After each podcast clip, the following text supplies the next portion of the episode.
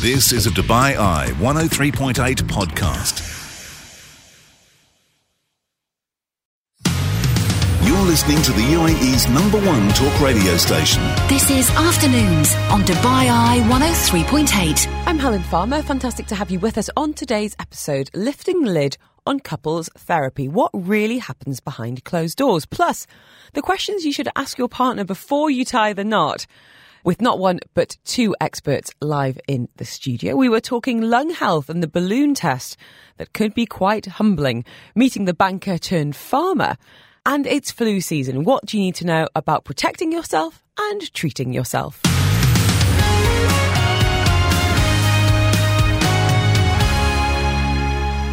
We are lifting the lid on couples therapy now. I'm not going to lie, I've been really looking forward to this. And I find it really fascinating that you need to, I don't know, need to do a test before you drive, you know, before you have a job, you have an interview, to get married.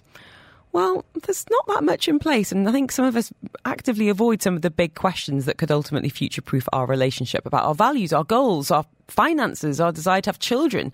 So I'd love to know from you this afternoon what do you wish you knew about your partner before you married them? Let me know. 4001, you've got the WhatsApp 04871 Joining us, we've got not one but two clinical psychologists from Sage Clinic. We've got Charlotte and Anna in the studio. Um, and I don't say this lightly, ladies.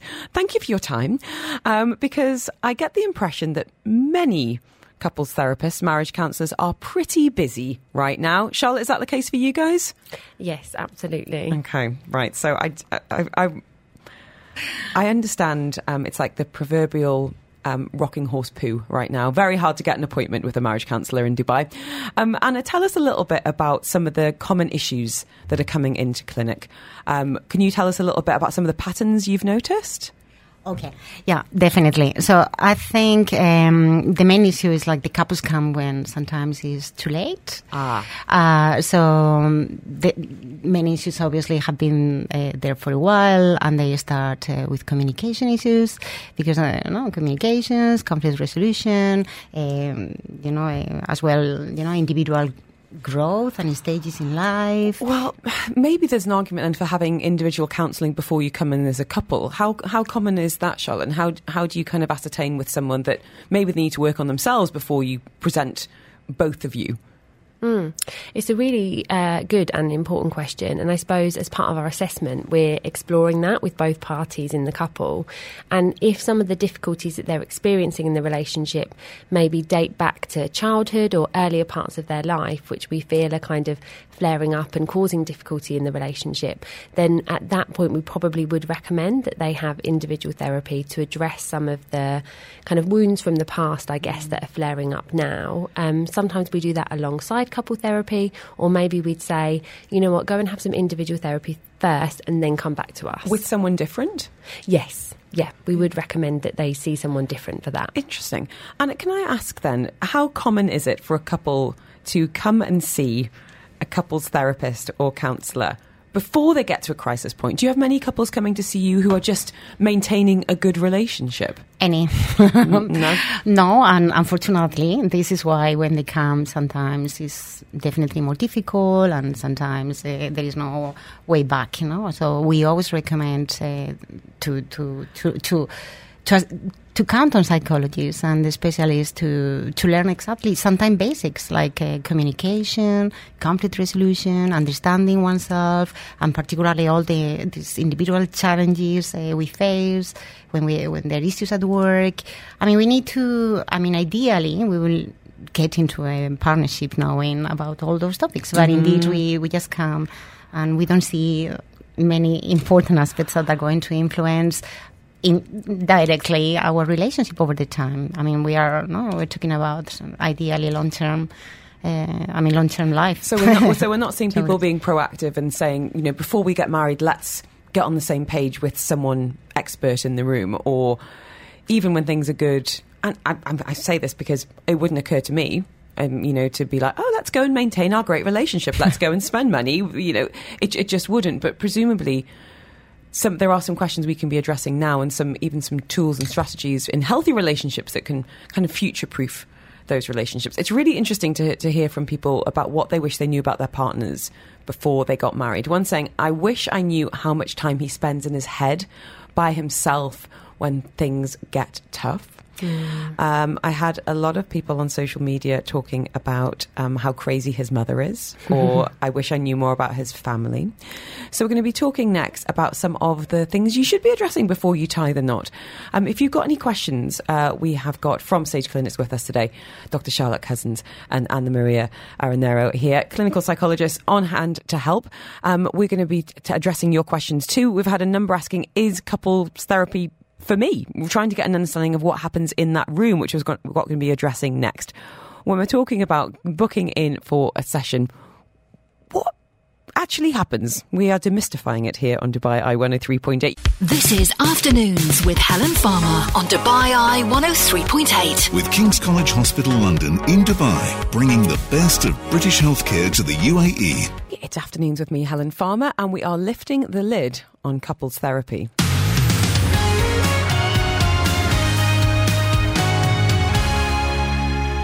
Joining us from Sage Clinics this afternoon, Dr. Charlotte Cousins and Anna Maria Aranero. And it's really fascinating to hear what's coming in on the text line on this topic.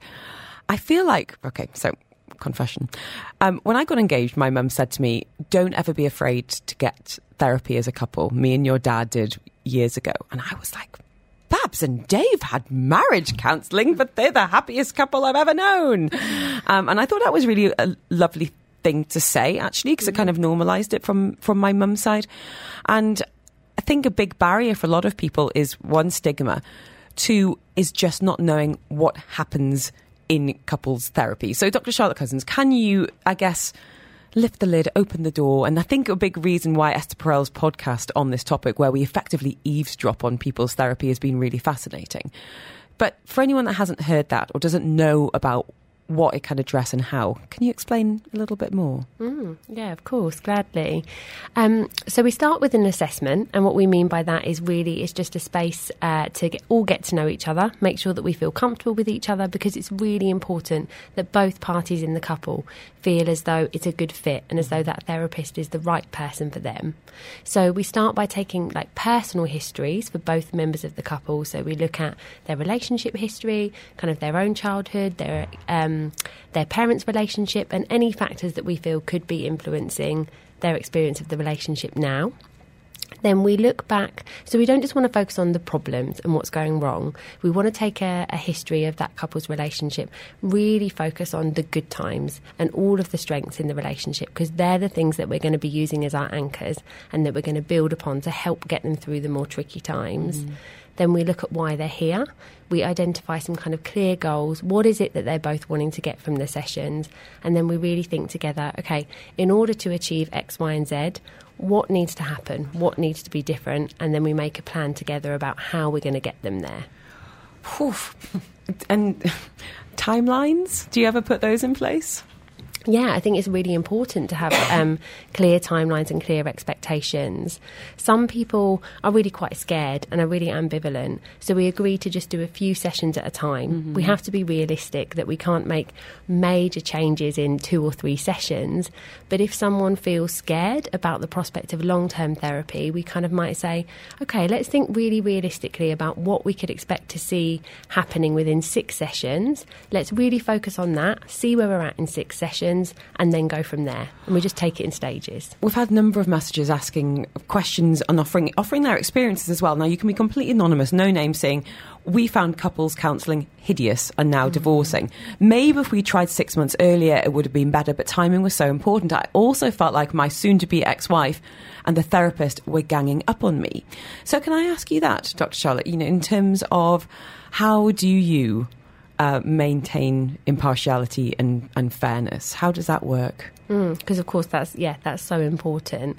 So I think as as a therapist we have to be really really aware of that kind of in the room. So we have to be kind of monitoring ourselves in the room, making sure in the moment that we're staying kind of impartial and we're not being drawn kind of uh, into kind of siding, so to speak, mm-hmm. with one party. And then as, as therapists, we all have what we call clinical supervision, where we go and we kind of discuss um, each, each case uh, with uh, a colleague, with a supervisor And it's exactly things like impartiality that we'd be discussing to make sure that we are uh, maintaining impartiality. I've had a number of questions, Anna, and maybe you can help with this. One saying, what happens when only one partner wants to do counselling? How so? I think that's raised a really interesting point. You know, in what what happens when one partner is reluctant or resistant in attending couples therapy? You know, what advice can you offer couples facing that dilemma? So obviously, the idea is to to get to know and to be able to explore uh, which kind of uh, beliefs are there that are stopping me to, to go. Whether it's fear, they are going, no, sometimes they're going to get to know something I even myself doesn't know. Um, I don't know. Um, so it's, it's a kind of what is stopping you? What, what which kind of belief? What do you think you're going to what, find there? What if it's just a flat no? It's like, do you know what? Um, I don't think that's for me. I think it's a bunch of you know woo woo nonsense. If you want to go and get couples counselling, go. But I'm not going to go. How, how can you approach someone who's just completely stonewalling the issue? So obviously it would depend, but I mean the idea is like if you, you don't want to, you don't believe, at least uh, come to come with me. Maybe we, you know, I'm, I'm you're with me. I mean, you, we're talk, we're going to talk about the, obviously our relationship. Uh, maybe you you do that for me in a way because I mean the idea is like I think uh, what we what we do well is once you come to therapy, you understand you you break uh, a lot of uh, barriers to that, mm-hmm. and then you, you, it's a space obviously where you feel safe, and it's a space just for you and for your partner, know, or, the, or the couple's uh, relationship. So I think it's important just to experience and, and, then to be able to. I guess which leads me to ask Dr. Charlotte Cousins: do, in couples therapy, do both both people need to want to make that marriage work. Mm. Absolutely. And that's a really important part, I guess, of the assessment, which I should have said um, earlier, is I guess we have to work out, yeah, why they're coming, what they're wanting to get out of it. If one person's already got one foot out the door mm-hmm. and is ready for the relationship to end, but the other desperately wants it to work, therapy can't fix that. They do need to both be on the same page and want the same thing.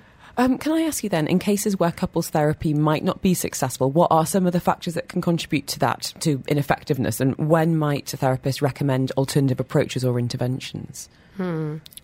I guess it kind of depends what we mean by successful as well, because I guess most people would think uh, a marriage or a relationship ending means that it hasn't been successful. But actually, maybe really sadly, for some people, maybe that really is the right decision. Com- thank you for saying that because I feel like a lot of people think about marriages ending being a failure. Mm. That that relationship is a failure, and that's absolutely not the case. You mm. know, we think about children and experiences and travels and love that's being shared, and sometimes it does just come to an end. So maybe it's a case of the goal is we're not going to stay together, but hopefully we won't hate each other during the process. Exactly. Does that make Does that make sense? Okay, here's a tricky one. to both of you, Anna, would you ever advise someone to leave their partner in, in marriage? Never.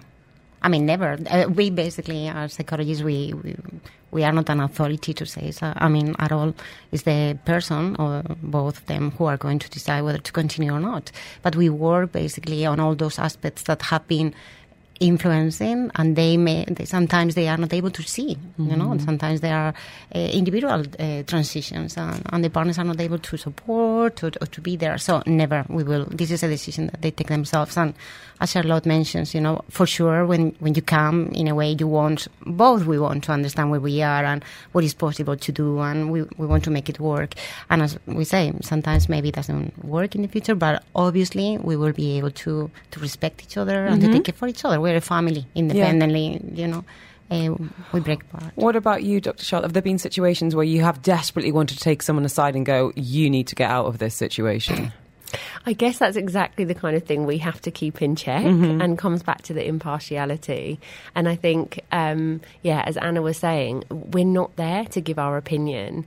Um, so we have to make sure that we're providing space for, for both parties to really explore what they want and what feels best for them. Um, as much as the desire might be if it was your best friend be like get get out. That, that, that's not the hat you're wearing in that situation. Exactly yeah. Interesting. Okay right. We've had a number of masters questions on this. Um, i'd love to know from you what do you wish you knew about your partner before you got married? That's what we're going to be talking about after half past today. Some of the questions that sh- and issues that should be addressed before you tie the knot.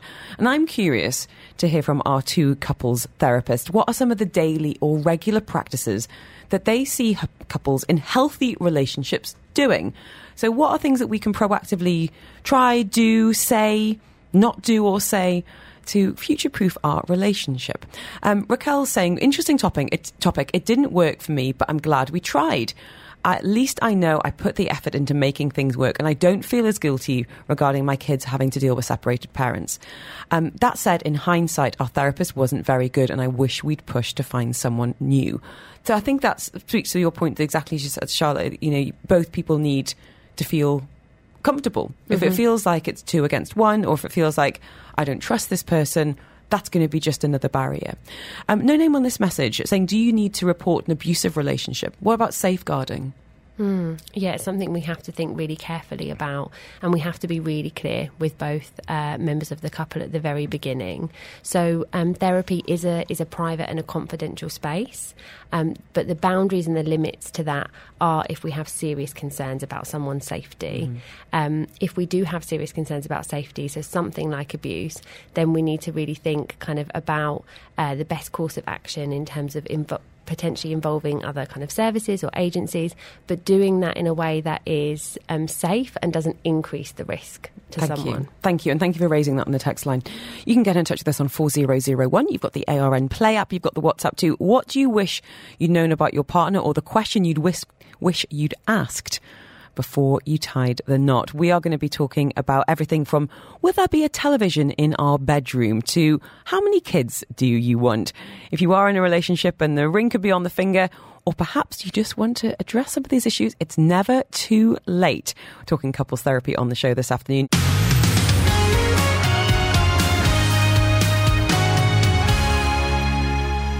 Joining us in studio to lift the lid on couples therapy, we've got couples therapists, Dr. Charlotte Cousins and Anna Maria Aranero, clinical psychologists at Sage Clinics.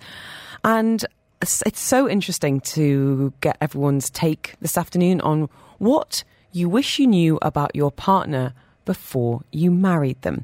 Let me know yours. We've had everything from their coping strategies to their mothers. Um, and that's what we're going to address now. Some of the critical questions you should ask your partner before you marry them. So I'm going to read out the question and I'm going to ask our in studio experts to expand on the insights that that question can uh, can bring up. So, question number 1. Have we discussed whether or not to have children? And if the answer is yes, who is going to be the primary caregiver? Dr. Charlotte, is that something that a lot of people just go, well, we're going to get married and we're going to have kids, right? And then that's not bit of a, a bit of a surprise down the line potentially. Mm, absolutely. So I think it's really, really important to make sure that you're both on the same page in terms of wanting to have children, and as you say about what are the expectations of who will be the caregiver, what happens in terms of going back to work, but also something that I think couples don't often prepare for is that someone might change their mind and that's okay. Um, but it's a difficult dynamic for them to manage. Very, very. I mean, the number of relationships that I've seen fall apart where they, she often thought that they were on the path to marriage and kids, and then for him to go, hmm, that's not really what I had in mind, and she basically, into her mind, he's stolen her fertile years and mm-hmm. has, has dashed her hopes of being a mother. And um, it's very hard because when do you raise that on a first hmm. date? Is it, so do you want kids? You know, I, I don't know, but certainly before you get serious, these are some of the things you need to have an understanding on. Now, mm-hmm. Anna, one of the leading causes for divorce money.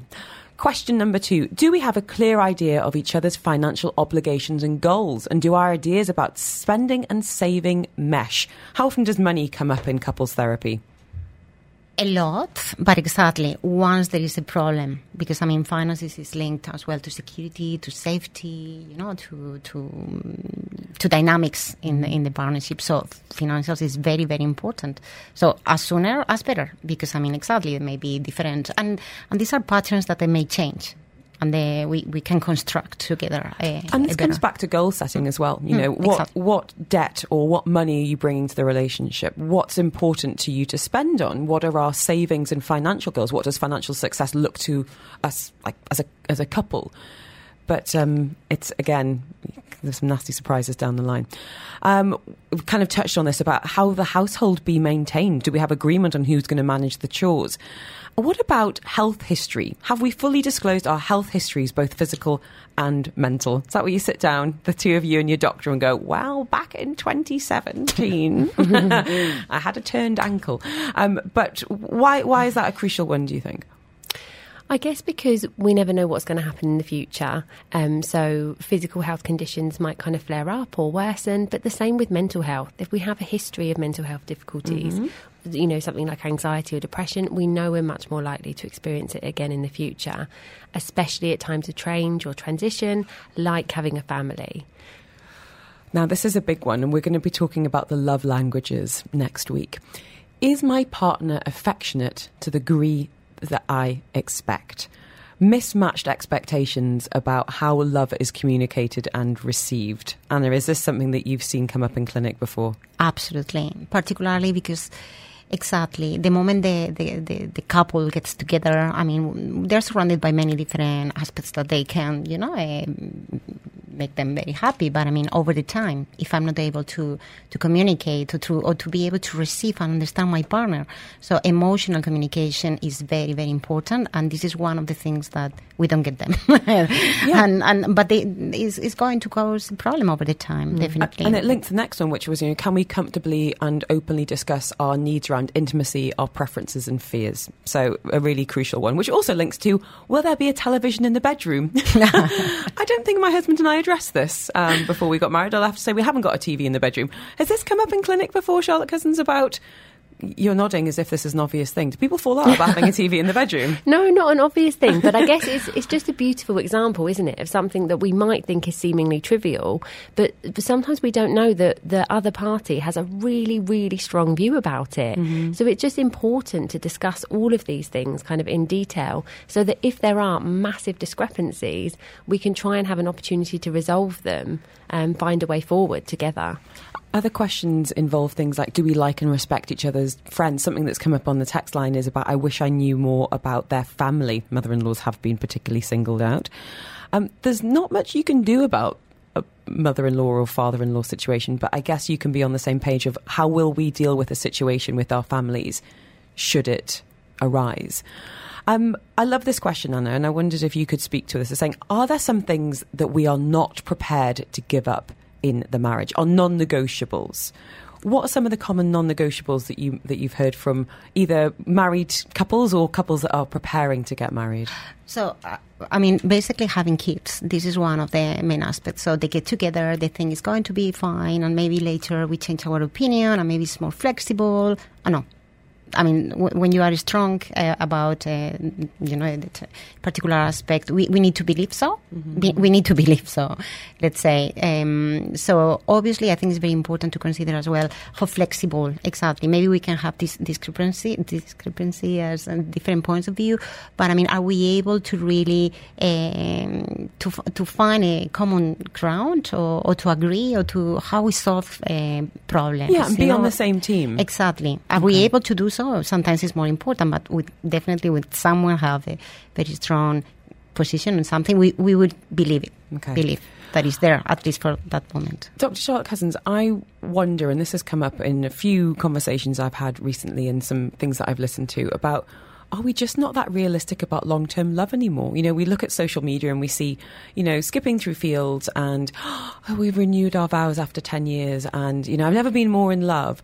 And then we kind of go, well, that's not really the, the case for me. That that honeymoon period is exactly that. It's a, mm-hmm. it's a short it's a short term thing.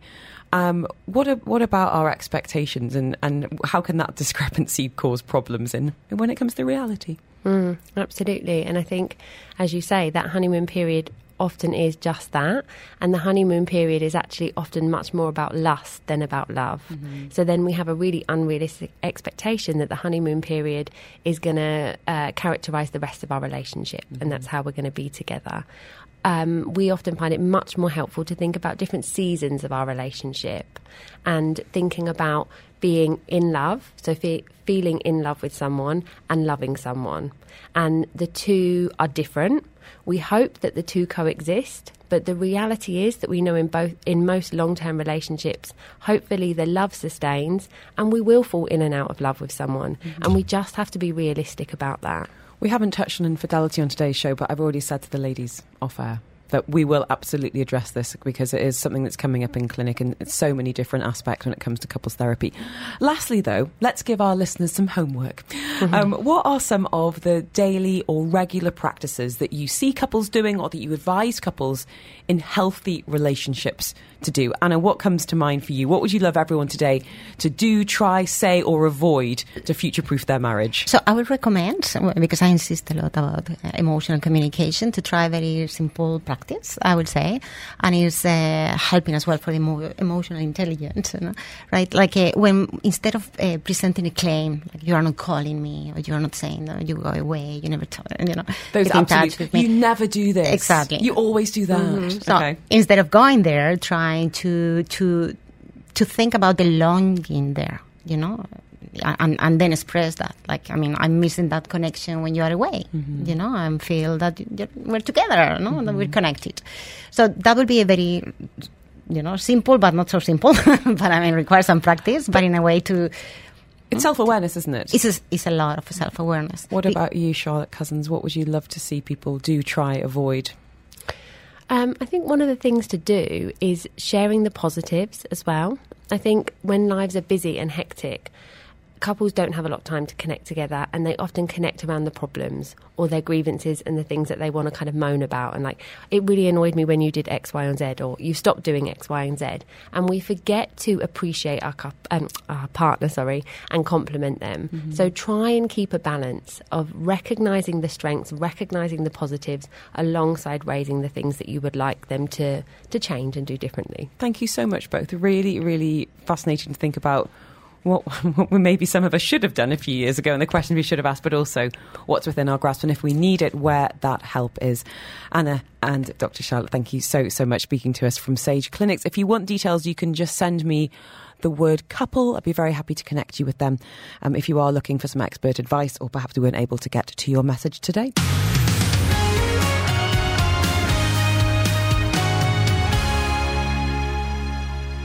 Now, a box and a balloon have been put on my desk. which Is, it's not party time. Apparently, I'm going to have a test in a couple of seconds because we're talking lung health this hour.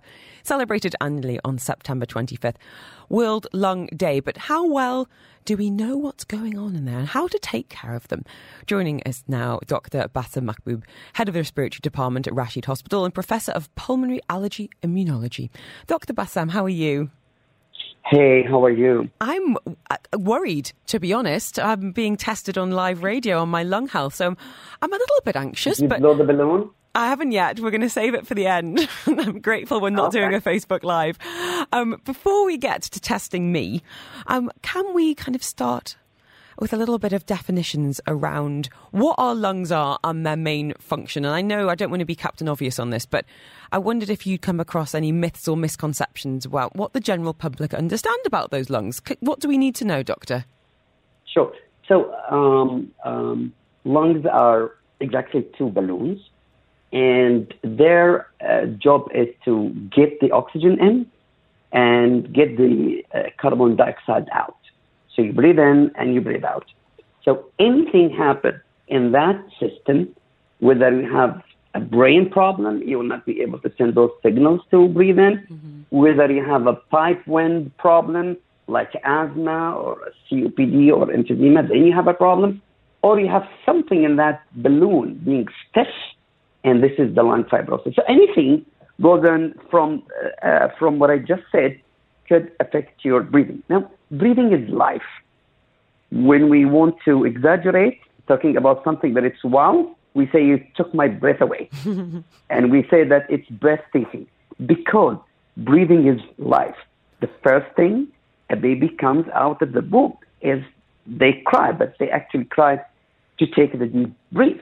Mm-hmm. So the the function of the lung is uh, is just to get the oxygen in and to get rid of the carbon dioxide. Now, unfortunately, we inhale a lot of things. We inhale good things and we inhale bad things. And it just happens that as we get more modern and more industrialized, we, uh, we inhale smoke, we inhale fumes, we inhale viruses, we inhale dust, and all these things that comes to the lung. And the lung, as good as it is vital, it's not that smart organ. Mm-hmm. It's actually just, I mean, it can it can be affected easily, and it can go into a fibrosis, which is the lung itself getting stiff, and it's difficult to expand. So this is in a nutshell what does the uh, lung do and what's the fibrosis mean. Dr. Bassam, I'm really fascinated with breathing and breath. I've read a lot and listened to a lot of experts, and we're going to be talking about nose breathing in particular next week um, with Rose Donovan. And I, I, wondered if you feel like there's been any interesting developments or studies done that kind of changed the way we, as you know, modern people in 2023, think about breathing and how we breathe. What's interesting you right now? So. Uh First thing that you shouldn't be doing something that will insult your lungs. So uh, you shouldn't be smoking. Mm-hmm. You shouldn't be around people who smoke. So this is a given. And then uh, pollution. So they've done a lung function for people who are in the Hyde Park, and then they've done the lung uh, function three hours at the same time people were on Oxford Street. And guess what? There was a difference in the lung function mm. between those people who just exposed to car and traffic jam mm-hmm. and the pollution, there was a difference. So anything that you inhale that you're not supposed to inhale, it affects your lungs. So, uh, so, so that's the first thing that you you shouldn't be uh, insulting your lungs. So that's one. Two, exercises generally is good for heart, it's good for muscles, but it does not affect the lung directly. However, when you do exercise, you get your muscles to be smarter. Mm-hmm. So they don't demand a lot of oxygen. So good exercise makes your lung get less demand to the lungs. So uh, it's a smart muscle. So the same exercise, instead of asking me for 10 liters of, of, uh, of uh, oxygen, uh, I am I do exercise regularly, and then it will ask me for four or five liters so there will be less stress to lung. Finally, now, the way we breathe. Mm-hmm. So some exercises are good. The only two exercises that happen to be good for the breathing are two that it's shown scientifically it works. Yoga, swimming. Mm, interesting. These are, yeah, these are the two things that it shows, at least scientifically, it improves your breathing capacity. So the uh, the avid professional divers tends to have a higher lung capacity than the normal ones, even the runners and all those ones. So swimming and diving improves it. But also yoga and especially breathing the right way. So you were talking about the nosing through the nose because naturally we should be breathing through the nose. We should be closing the mouth and breathing through the nose. This is uh, how we were engineered. However, if you have allergy or it is a blocked or something like that, or we have a sleep apnea, mm-hmm. then we tend to open the mouth. So breathing through the nose is the right way. In fact, if you go to a yoga uh, place, this is what they will teach you the first thing is to breathe correctly and breathe through the nose. Dr. Bassam, can I ask, and when we're thinking about lung capacity, how accurate an indicator is that on our overall health or even how long we're going to live? Okay, so uh, that's a very good question. So we, we ask people to inhale forcefully for six seconds.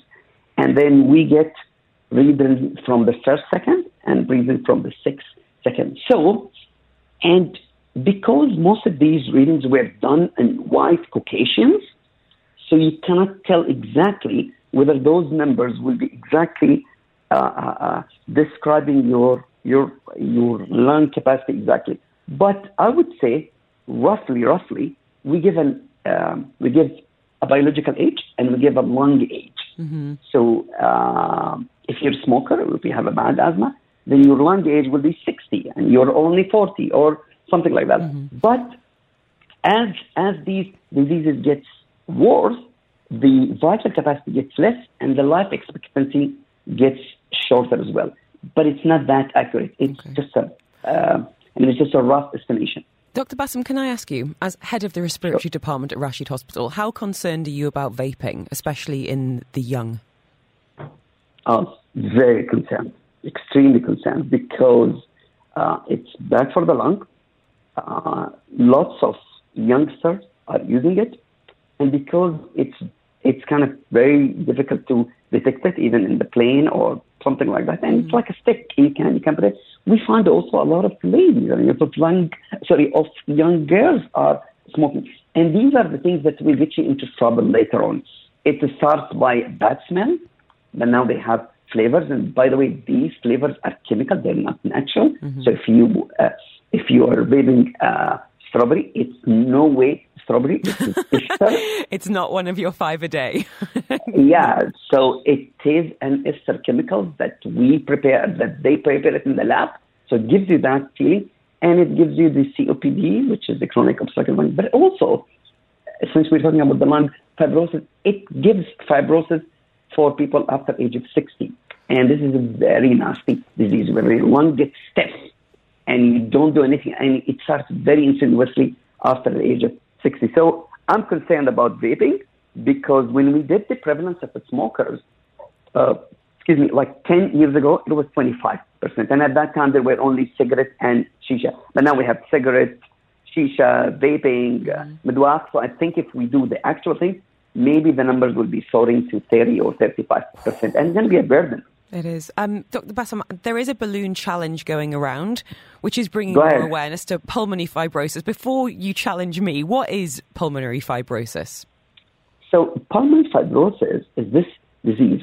So, if you are, um, uh, and you will know this now when you start blowing uh, the uh, balloon. So, if that balloon is a stiff for some reason, it won't be expanding, it won't blow up easily. And this is exactly what happens during the uh, fibrosis. So naturally, when you take a deep breath, so this whole lung, this whole balloon expands to the full to get the maximum oxygen that you can get.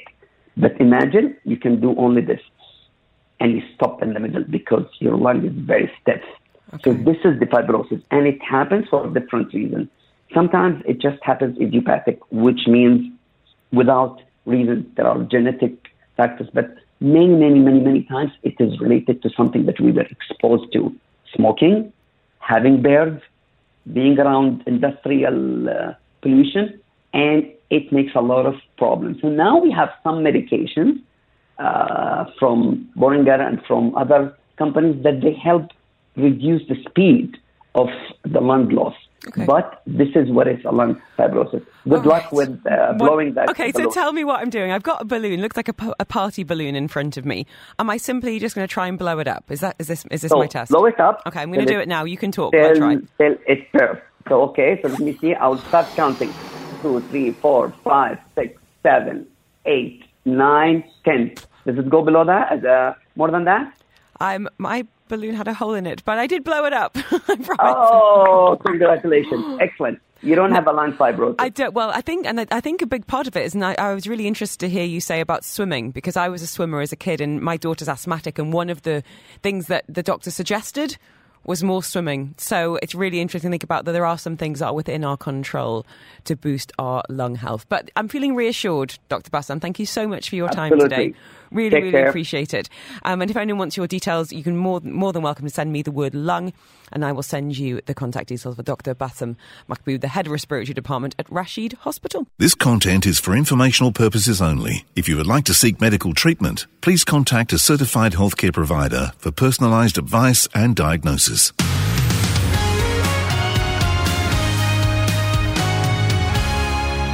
Talking health right now, and yeah, coughs and sneezes spread diseases. But when is it a common cold? and when is it influenza? Uh, now, it was interestingly, uh, we had record numbers of flu last year. Could that be the case for this upcoming season? Finding out now with Dr. Marilyn Rabi Karam, consultant clinical immunologist, um, expert in all things allergy at the Saudi German Hospital here in Dubai. How are you feeling? I'm good. How are you? so relieved. I feel fine. I'm a little bit congested, but my goodness, people are dropping like flies They right are. now. So we did see a big respiratory virus season last year. Dr. Marilyn, should we be worried about another difficult season 2023? Well, unfortunately, I think we should. Um, and the CDC actually um, is expecting the same as last year. Last year was the second most worst flu season um, that we've had. Whatever. Forever, yeah. Um, the worst one was in 2014 and 15 with a rate of like t- having for every 100,000 person, you have 10 in the hospital. So for last year, it was nine for every 100,000. And that's comparing like to one or two before the pandemic. Well, it's interesting to think about that pandemic piece because when COVID was at its highest, flu was record lows because of obviously the measures we put in place in terms of hand washing, mask wearing, social distancing. Absolutely, that's one factor, but there's also a different factor involving the immune system as well. So um, during COVID, our immune system was not being exposed to these new viruses. The flu, the, the, flu virus mutates every year. Like there's tiny little changes in the DNA uh, and RNA structure. Um, so what happens if the immune system was away or on vacation for these two years, and all of a sudden you're exposed again to these um, a bit more different viruses, mm-hmm. um, and hence, you know, you're not used to fighting these viruses, and this is why um, we're getting a bit more severe symptoms. Can we talk about what the flu is? Because I feel like the words kind of lost a bit of meaning and is used quite interchangeably with having a bit of a heavy cold. Now, my dad is not a doctor; he's a quantity surveyor, um, but his test for us growing up when we like, I've got the flu he would joke about putting a £10 note next to our bed. and he's like, if it's a cold, you'll get up and get the money. If it's the flu, you couldn't care less. Oh, he, he's got a point right there. So, um, so there's several different viruses that can give you the symptoms of flu, right? Which are fever, uh, body aches, um, congestion.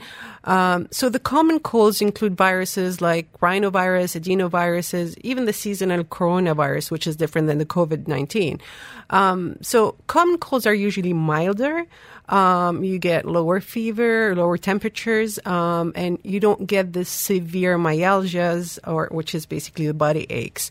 Um, but clinically, when you have a patient in your clinic, the symptoms can be very, very similar. Um, so that's why it's extremely important to test uh, making the difference. You know, you need to make the difference between the common colds versus the more serious viruses, such as the influenza, which is the flu, um, RSV, and the COVID 19. So, when we're talking about treating flu, are we really, and much the same as COVID, are we really just treating the symptoms and what an individual might be struggling with? We are, but see, see, we want to identify people who are at high risk of complication, um, such as elderly and, and p- people younger than two years, pregnant ladies, um, people who have chronic um, conditions such as heart, kidney, liver diseases. So we do want to identify those because they are at risk of complications. So when we're treating really the the flu, we're just doing supportive care, mm-hmm. meaning just rest, um, increase your water intake, um, um, some you know acetaminophen or ibuprofen for your symptoms. Um, but there is also antivirals which we can give um, early on in the um, illness. So that's a very important point because the, we have a window to start this antiviral. Joining us in the studio, consultant clinical immunologist and allergy expert, Dr. Marilyn Rabi Karam from the Saudi German Hospital. Kelly's been in touch on 4001 saying, when should you take Tamiflu? So, in what does it do and at what stage is it the most effective? So Tamiflu is the antiviral, um, and again, this is something that we usually give early on, so within the first 48 to 72 hours, and it actually uh, shortens the duration of the symptoms and kind of just decreases its intensity. We usually give it to patients who are at high risk of complication, not just everyone. And is, I know the name is Tamiflu, but is it only effective influenza, or could you take it for a heavy cold? Uh, no, we usually give it just for influenza. So here's my question to you. Yeah. As an immunologist, when you start to feel a little bit under the weather, and you know you've been around people, as I'm sure you are all the time, who are struggling with heavy head cold, maybe influenza. How do you start to supercharge your immune system? Or what are you doing on a daily, regular basis to make sure you're fighting fit? So obviously, you know, there is no magic pill for the immune system, unfortunately, but it's all about, you know, having a very healthy lifestyle and increasing your antioxidants in your diet. Um, and the most important thing when it comes to the flu is vaccination. So you do need to get those vaccines. Um, it does not. So the, the the pushback that I get from patients sometimes, oh, I got the flu vaccine and I still got the flu. Well, it does not prevent the flu um, overall, it prevents the severe, complicated flu. So you might still get sick, but you won't end up in the hospital when you get your um, vaccine. So, who and when should we get the flu vaccine? We're September now. Um, are we on the kind of the, the cusp of getting down to the clinic? We are actually, and we're a bit late. So, um, usually um, prior to the pandemic, the peak flu season was January, February. Mm-hmm. One of the reasons why we had a bad season last year was the peak was in November. So um, we really need to get vaccinated early because it takes around five to six weeks for the vaccine to start working. So it's not like you get vaccinated and you're protected the next day. So the sooner the better. So we should all by now get our flu vaccines. When we're talking about kids in particular, maybe getting the flu vaccine for the first time, it's a little bit different, isn't it? Absolutely. So when it's um, everyone can get the flu vaccine six months onward. The first time is usually two doses, so you get it um, and separated by a month. So you get your first shot and then a second shot in one month. Okay. What about reactions to that vaccine? Is is it possible that you can get a little bit of a, a microdose and feel a bit rubbish for a day or two? Absolutely, because you know what what the vaccine's um, job is is to stimulate your immune system and give you this inflammatory response. So when you do get those symptoms, it means that it's actually working. Um, so you might it's not you're not getting sick from the flu vaccine. You're not getting flu from the vaccine, but you're just getting the normal immune reaction. I just want to come back to the that feeling when you're getting sick. And mm-hmm. I was told by a functional medicine doctor a few years ago, and she's like, you need to take buffered vitamin C to what she called bowel tolerance, right. which was basically before your tummy gets upset. And then lots of elderberry syrup, all the fluids you're mentioning there. Anything else that you've got in your in your kind of cupboard We go on? Well, not really. Oh, and when you go there, I know, I know, I know. it's like, you know, so your opening really kind of forms when you're going in there and talking about function medicine and all that microbiota and the gut um, mm-hmm. flora. Um, there is lots of and lots of research going on there. Um, I'm sure at some point in the future we're, we're get, we'll get there. where We'll have a, you know, something to eat or something to take that may prevent infections but not yet. In the meantime, though, common sensible practices of Absolutely. hand washing, hand washing, distancing. You know, viruses um, get around by nasal secretions. So when you get in touch with large or small um, secretions, whether it's a sneeze or indirectly on surfaces. So just washing your hands, avoid touching your face when you're out, um, and you know, um, take your distance when someone is sick. You don't really have to visit that friend who's sick. So oh. leave something on the doorstep. Absolutely. Dr. Marilyn, thank you so much. Really, really appreciate your time, especially given how busy we are now as we come into flu season. You can find Dr. Marilyn Rabi Karam, consultant clinical immunologist and allergy expert at the Saudi German Hospital here in Dubai. This content is for informational purposes only and does not intend to substitute professional medical advice, diagnosis, or treatment.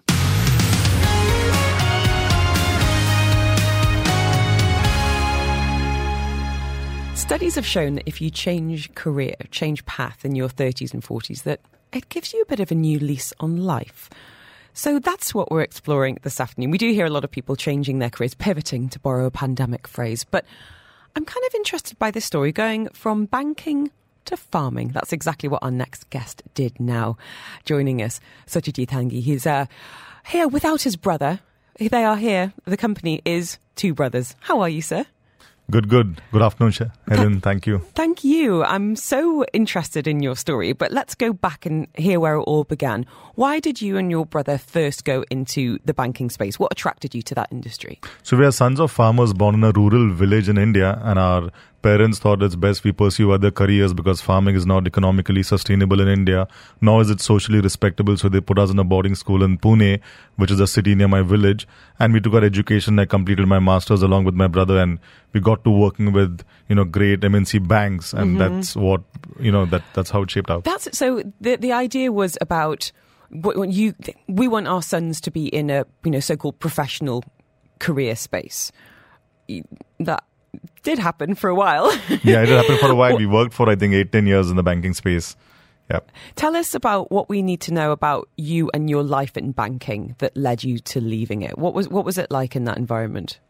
So it was a very professional environment. I was working with one of the largest banks in the world called Citibank and I got exposed to roaming around the world and working with the best of minds in the banking sector. But you know, something uh, kept me kind of wanting for more and did not really uh, give me satisfaction of doing what I was doing and kept me thinking on what I should be doing in life. A lot of people feel that way, to be honest. I'm very lucky that I enjoy my job, but the more people I meet, the more I realize that's actually quite unusual. Um, however, many people just think that this is all that you know is out there. Especially when you are in a, you know a sector such as that where you are compensated well where there are travel opportunities and it must tick an awful lot of boxes in terms of being deemed successful. Was there a tipping point where you think do you know what? This is fine but it's not sustainable? Was there a bit of a light bulb moment when it came to leaving yeah, I was in. Uh, I think I was in Manhattan uh, ten years back, and I was on top of the Empire State Building, viewing the entire skyline, and I was not kind of enjoying it. The only thought on my mind was, you know, what's happening back at my farm and how my livestock doing, and my mind was stuck in my farm, and that's when I realized that, you know, I'm meant to be on the farm rather than a city and amongst high rises. So, what did you do next?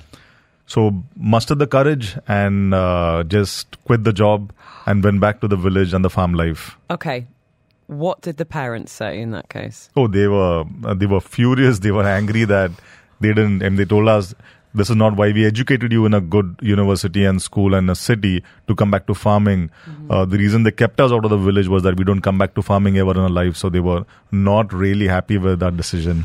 It's it makes me think of a, a wonderful company here called Boon Coffee, and this is an Ethiopian coffee coffee brand, and that was exactly you know we are going to put you through university. We are you know you are going to be. And she was working in Washington DC, and, and it was the call of the coffee.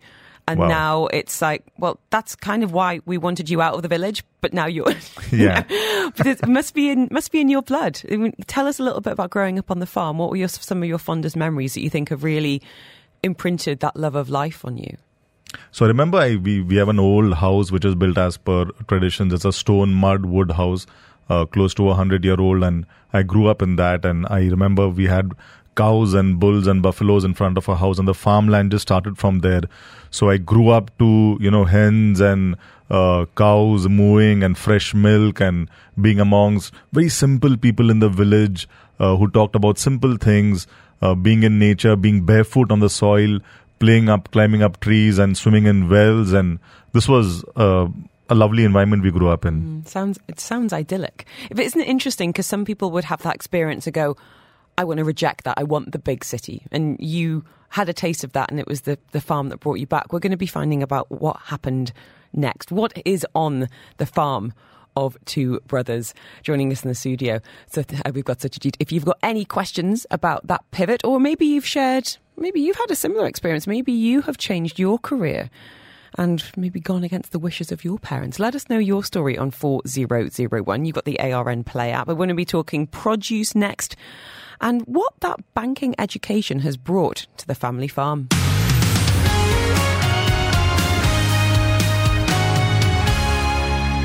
In studio now, Satyajit Hange has been uh, one of the men behind Two Brothers, having gone into banking and then back to the family farm, putting a different twist on what farming life can be like in 2023. Tell us a little bit about what the farm looks like now. Can you can you take us there? Can you paint us a picture? So, when I started, it was a monoculture sugarcane farm, but when we got to know about uh, practices that are sustainable. We converted the farm to a food forest. So it's a veritable food forest. When you walk in, there are close to a 16 varieties of fruits. There's mango, there's sapota, coconut, uh, there's apple, and there are many more. And uh, in between the trees, we have, you know, tubers and some little millets and flowers growing inside. So Uh, it's just to replicate a natural food habitat on the farm. Wow. And how, trying to think how to phrase this, how has the work and the education that you have done outside of farming that you've brought back to the family impacted? I'm not just talking about the bottom line of the farm, but also the surrounding area and, and, and workers that are there. So, uh, the experience in marketing and in, working in a corporate uh, helped us tremendously because while we run the farm as farmers and run it organically, uh, we also need to sell the produce at the right price and the marketing and corporate knowledge that I got while working with Citi and the other banks helped us to uh, make it a sustainable economic venture that now hands holds over 2,000 farmers across India. Right, let's talk produce and let's talk where you are shipping to. Tell us a little bit about the offering.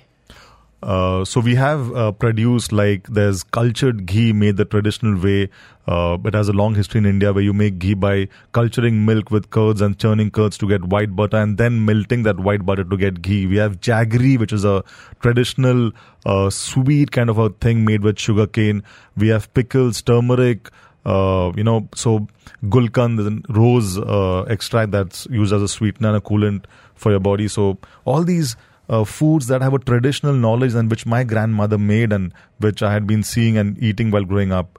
So those are the foods that we recommend and we kind of make as a company now. And globally, 50 countries, I believe. Yeah. So it started off with somebody writing to us from US and asking us for our products in the US and figuring out that we were doing it the right way.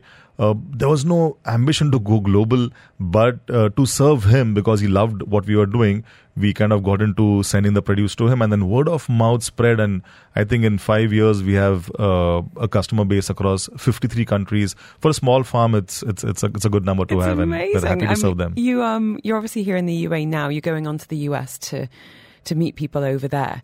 Um, I wanted to ask you about a typical day um, you're maybe not a typical farmer, but tell us a little bit about what that routine looks like when you are back on the land. Oh, so you get up very early. You get up, you know, as the natural cycles are. I'm I'm up by around five five thirty on the farm in the morning, and then it's natural to go to the cow shed where the cows are there, and you help in the activities of cleaning the cow shed and help in milking of the cows, and come back to have a healthy breakfast that also consists of you know freshly churned white butter and then uh, go on to the main farmland and the food forest to uh, kind of uh, do some of the other work and tasks that's there on the farm. Wow. We've had messages going, I wish I could muster the courage just to leave work and be a farmer, but family with two kids, I'm not sure how I go about doing this. What about your ambitions for your children? It was your parents' dream for you to go to boarding school, work professionally, and you, you've you've come back to you know, come back to the land. Do you think your girls would get involved in the future? Oh, I have two daughters, and Ajinkya has a daughter and a son.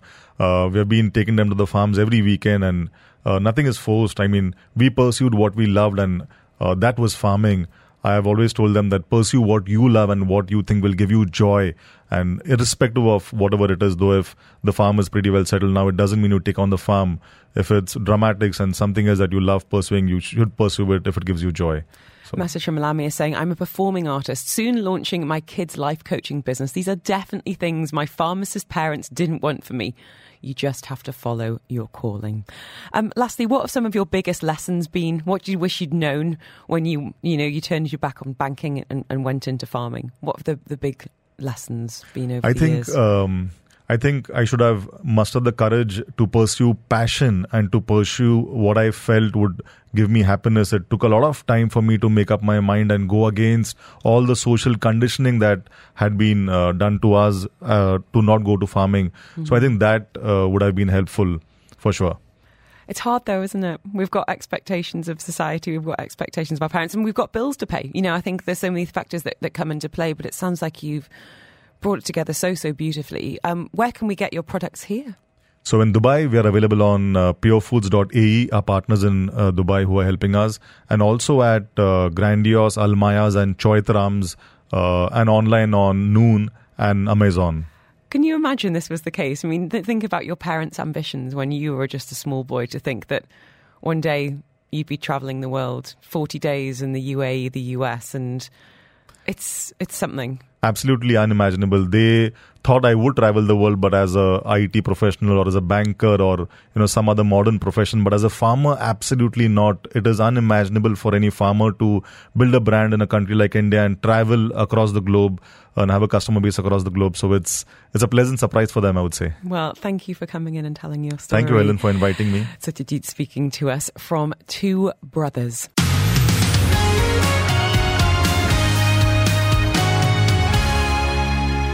And thank you for downloading this episode of the Afternoons with Helen Farmer podcast. Don't forget, you can subscribe. You'll get direct to your phone as soon as it's out. And you can listen to me live on Dubai Eye 103.8, Monday to Friday between 2 and 5 p.m.